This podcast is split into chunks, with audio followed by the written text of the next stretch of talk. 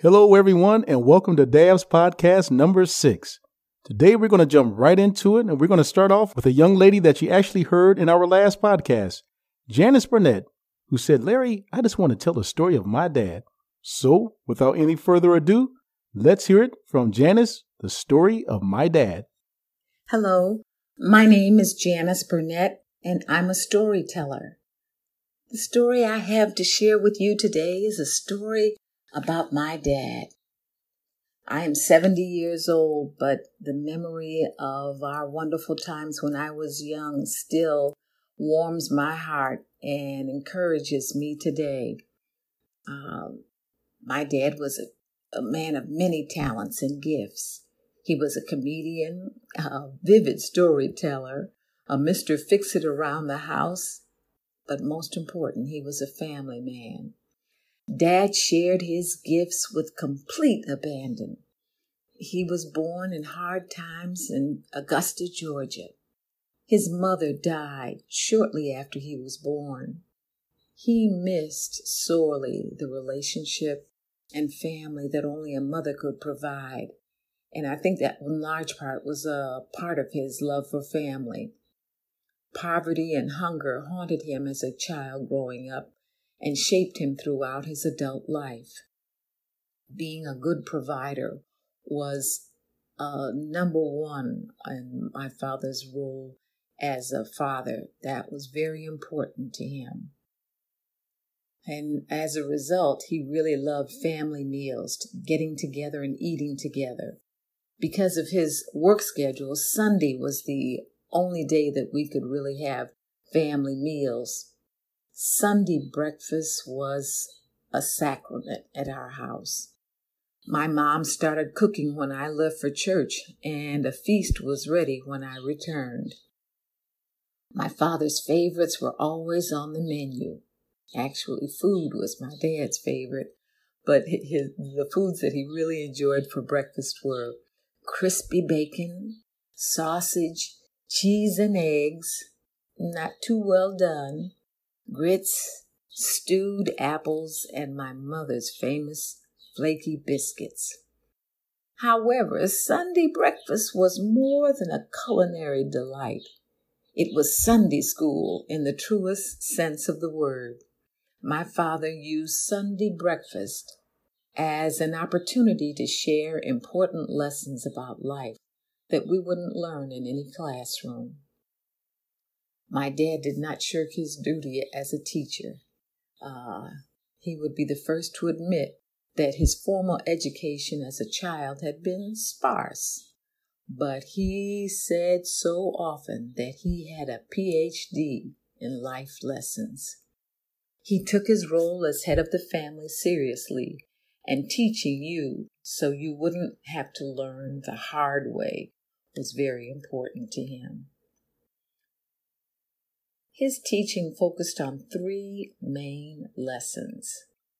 Uh, he might have taught different taught you that lesson in different ways, but it was still three lessons that he would drive home. The first lesson was the importance of thinking for yourself. My dad seized every life experience as a chance to further drive home the importance of this lesson. Think for yourself was his mantra. Everybody gonna tell you which end is up and what you ought to be doing. But don't let your girlfriends, and for goodness sake, don't let your boyfriends tell you how to think. Think for yourself. Make your own decisions, because in the end, you're the one got to live with it. The second lesson was life is hard there's no easy path to achieving your dreams. Work hard. Try to make good choices and don't hold on bad decisions. If you make a bad decision, let it go. He and my mother would share how hard they had worked to make their dreams come true. Their fond memories, even though they were difficult, were memories of how they had struggled in the early days of getting their business going. he and my mother had to work hard, and they pretty much let us know that everything is going to come through hard work, and you're not going to get anything if you don't work hard. The last and the one that took in pieces from each one in lessons one and two was don't let any man make you his plaything. He always said, I ain't raising y'all to be nobody's fool. I don't care how pretty you think he is or how pretty he say you are, what kind of job he got or what kind of car he drive. Don't let that be an excuse for you to be foolish and, and not have anyone respect you. Uh, that was a really very important lesson that he continued to really make sure that we we understood. He always told us, get your education, you get a good job, you get a good car, and then you have standards for how a man is supposed to treat you. Now, the best way he taught us that was not really by all the things that he said at Sunday breakfast or the admonitions that he would give us about our boyfriends. The most important thing he did to drive that home was how he loved and cared for our mother. He always uh, told us how my mother really was so important and how invaluable she had been in, as a partner in working together to get the things that they wanted. And he respected my mother. Uh, he often told how my mother held the line and sacrificed. There were things that she wanted, but she wouldn't get that so that they could advance their business and make those dreams come true. He never failed to tell her how much he appreciated her and to show her that she was number one in his life. They had their own business and they worked together all day long, five days a week. But when they got home in the evening, they still enjoyed each other's company, and we could hear them laughing and talking in whatever room they were in. They enjoyed each other, and from what we could see, they were best friends. My dad said that when he first met my mother, after they had been dating for a while, my mother told him, she said, I'm serious and I'm looking to get married and have a life with someone. And if you don't think you're that someone, you can keep on moving. My father knew that my mother wasn't one to play, and so he got his act together and he said, I didn't want to lose her, so I made sure that I came correct. Well, from our view, they had a beautiful marriage. They worked together and they sacrificed together and my dad made sure that my mother had, who was a woman of few real material wants, but when they were struggling, she talked to him about some of the things that she dreamed about. She wanted her very own home. She wanted to travel to California on the Super Chief, and she wanted her own China. He made sure that she had all those things and that she was happy with just had them just the way she wanted them. My dad didn't talk, didn't just talk the talk. He walked the walk. He wanted us to make careful decisions, be willing to work hard to implement our choices, and ultimately to find a good mate to share our lives with. If he were here now, I would thank him and I'd tell him how grateful I am for the wisdom that he gave us. It was more valuable than we knew then. And we grew to value that, that those days and the wisdom he gave us. It became more valuable with time. Thank you. That's the story of my dad.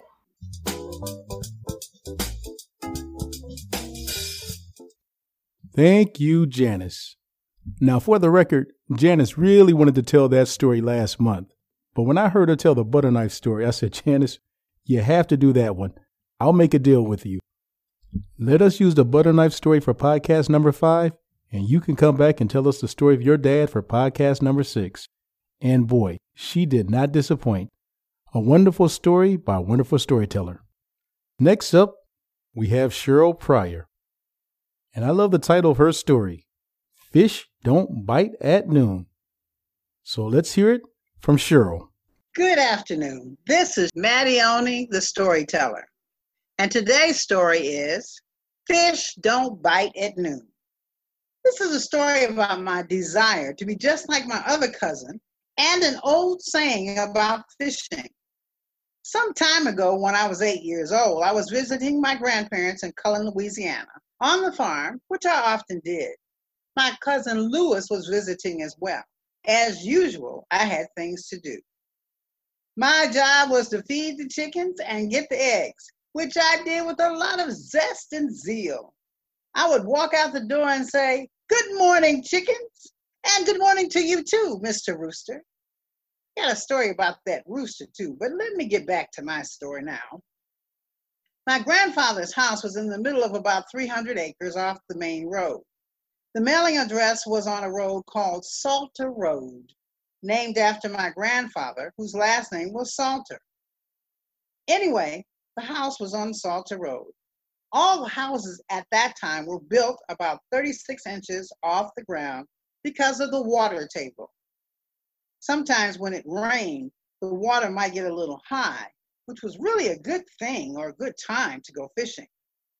Across the road and down the hill was a man made pond that was spring fed that my grandfather had the government to dig many years ago, and it was filled with fish. After my big cousin Lewis and I had finished our chores and had dinner, it was around 11:30 and it was blazing hot. I asked my cousin, who was about 14, what were we going to do now? He said, I'm going fishing. Well, of course, I wanted to go too. He tried to dissuade me, but I wasn't having it. If he was going, I was going too. So we went to ask my grandfather if we could go fishing. He said, This is not a good time to catch fish. But I said, What else is there for me to do? He just looked at me. And with that look that said he was going to try to dissuade me not to go. Because you see, my grandfather had very definite ideas about what girls and boys should do, and fishing wasn't for girls. My grandmother said nothing, but she just smiled. Probably because she didn't want me in the kitchen. But I took that to mean she was on my side, and I started begging and pleading. Finally, he relented.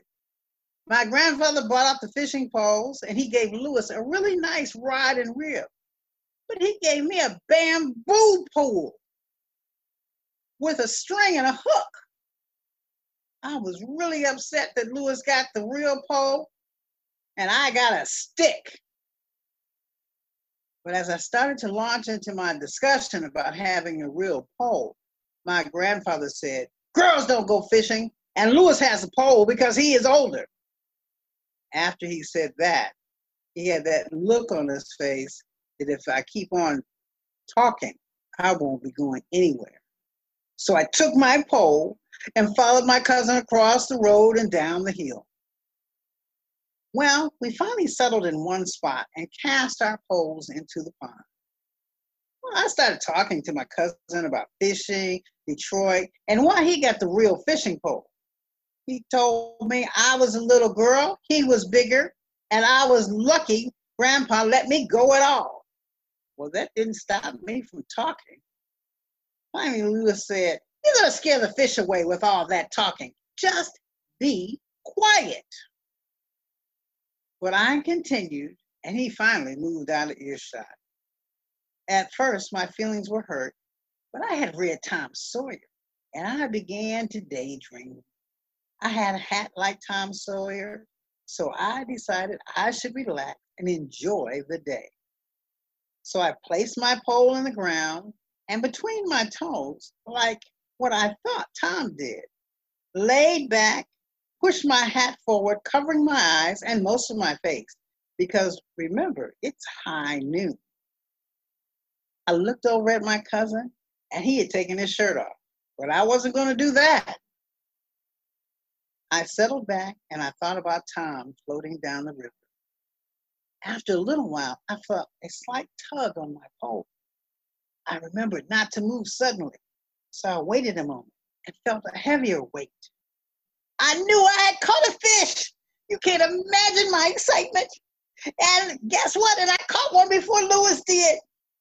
Well, I slowly raised my body, pushed back my hat, and saw something that I was not expecting. A water moccasin was wrapping around my string. I tried to scream, but I, but I needed to get that pole off my foot. I stood up, mouth wide open, but no sound was coming out. I looked over at my cousin, but he wasn't paying any attention to me.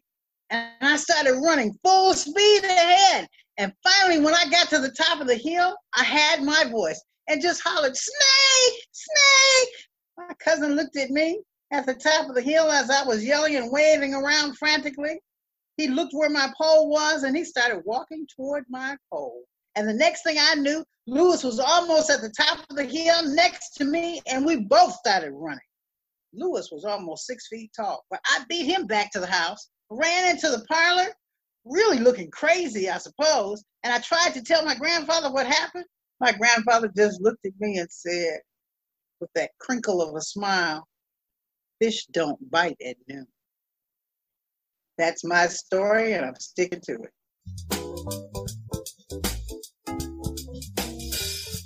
Thank you, Maddie Oni, aka Sheryl Pryor. Our final storyteller is one who's been on our show before, Miss Mary Grant, who's going to tell us a story also about her dad. Let's hear Mary's story. Jambo. Jambo. Mary J. Grant here, or sometimes called Nkenje Meme. If you are the youngest or ever watched the youngest child, they tend to get a little more attention.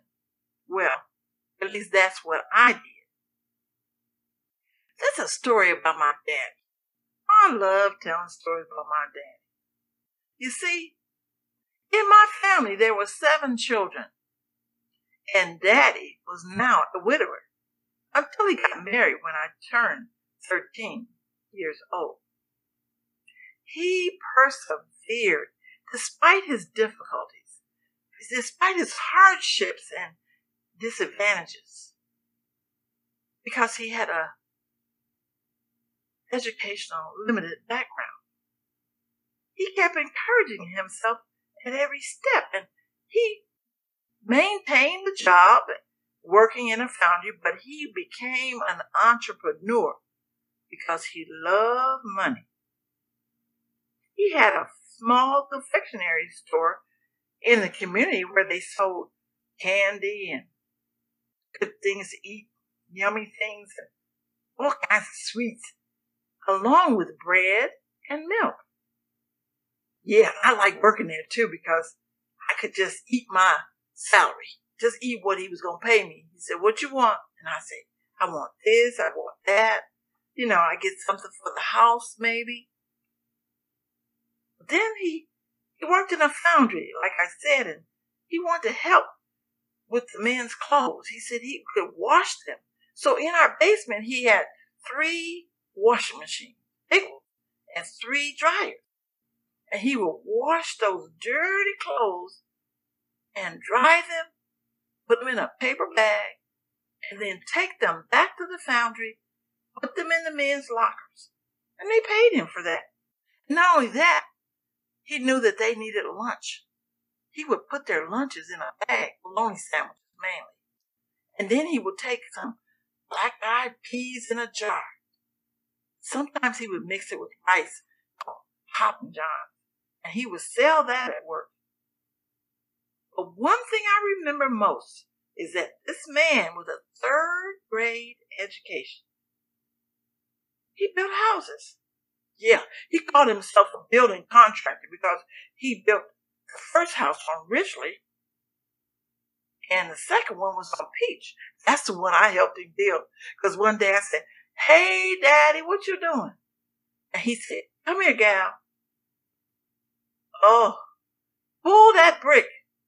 I said, That great big cinder block? I went over and I scooted the brick just a little bit. He said, That's enough. I'll take it the rest of the way. Then he said, Stir that cement. I stirred that cement and then I put some cement on the brick. And then I put it on the side. He picked it up and put it. He said, now take that plumb line and we're going to make this a big square.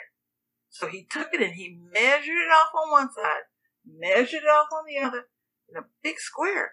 And we were making a foundation. Then the last house I remember him building was the house on Denison Street. Yeah. Plus he was a contractor. He said, I could build this house with four bedrooms. Four bedrooms, three fireplaces, one in the living room, one in the dining room between the, we called it the den and the kitchen, and then one downstairs. Yes. Oh, it was a beautiful house. In the front of this ranch house, he had these bricks, thick blocks of brick, you know, that he got from down south. And he brought them all up.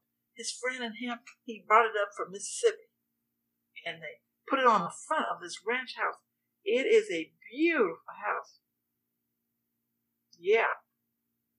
He told me that the foundation had to settle. Yeah. A foundation had to settle. Hmm, what does that mean? Yeah, he and he kept talking, you know, because one thing my daddy did, he loved to talk. He said a foundation is similar to your life.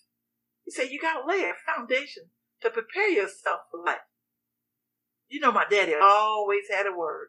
Anyone who would listen, you know, when he would sit down in his favorite chair, and if my friends came through, they would walk through and they, they just cracked the floor just a little bit. He'd start, what's your name? And start talking to them. They called him Mr. Johnson.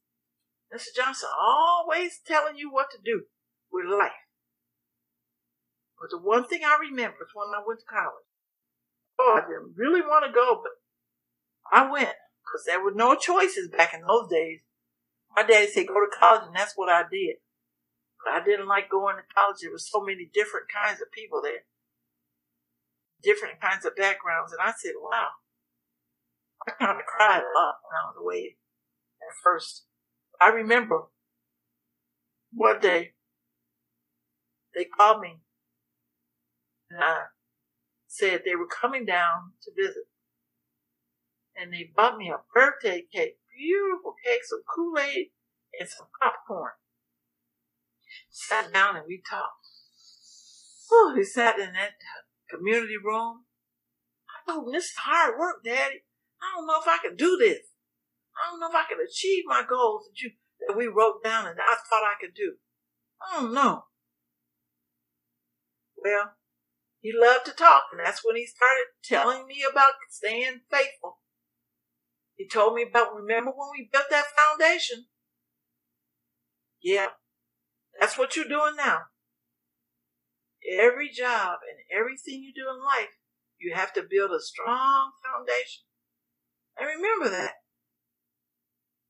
Daddy told me, with life challenges, build your foundation. And every time I get in a challenge with, my jobs that I've gotten, with my education, with my story writing of books, I get to a point, writers, you can't write any words. I'll think about the strength of the perseverance of my father. And it's okay. And I said, I can do it. And I do it. In spite of all of life's challenges, I can do it. Thank you, M. Kim J, aka Mary Grant. That's right, you can do it. But Mary, you are doing it. And what a beautiful story. Build that foundation. Wonderful message to the young and also the young at heart. Got to build that foundation. Upon that foundation, we can build whatever it is that we want to build. That concludes our show for the day. We want to thank all of you for spending some time with us. And we ask that you look for us again next month when we will be back with our seventh podcast. Take care, stay safe, and we look forward to sharing some more stories with you very soon.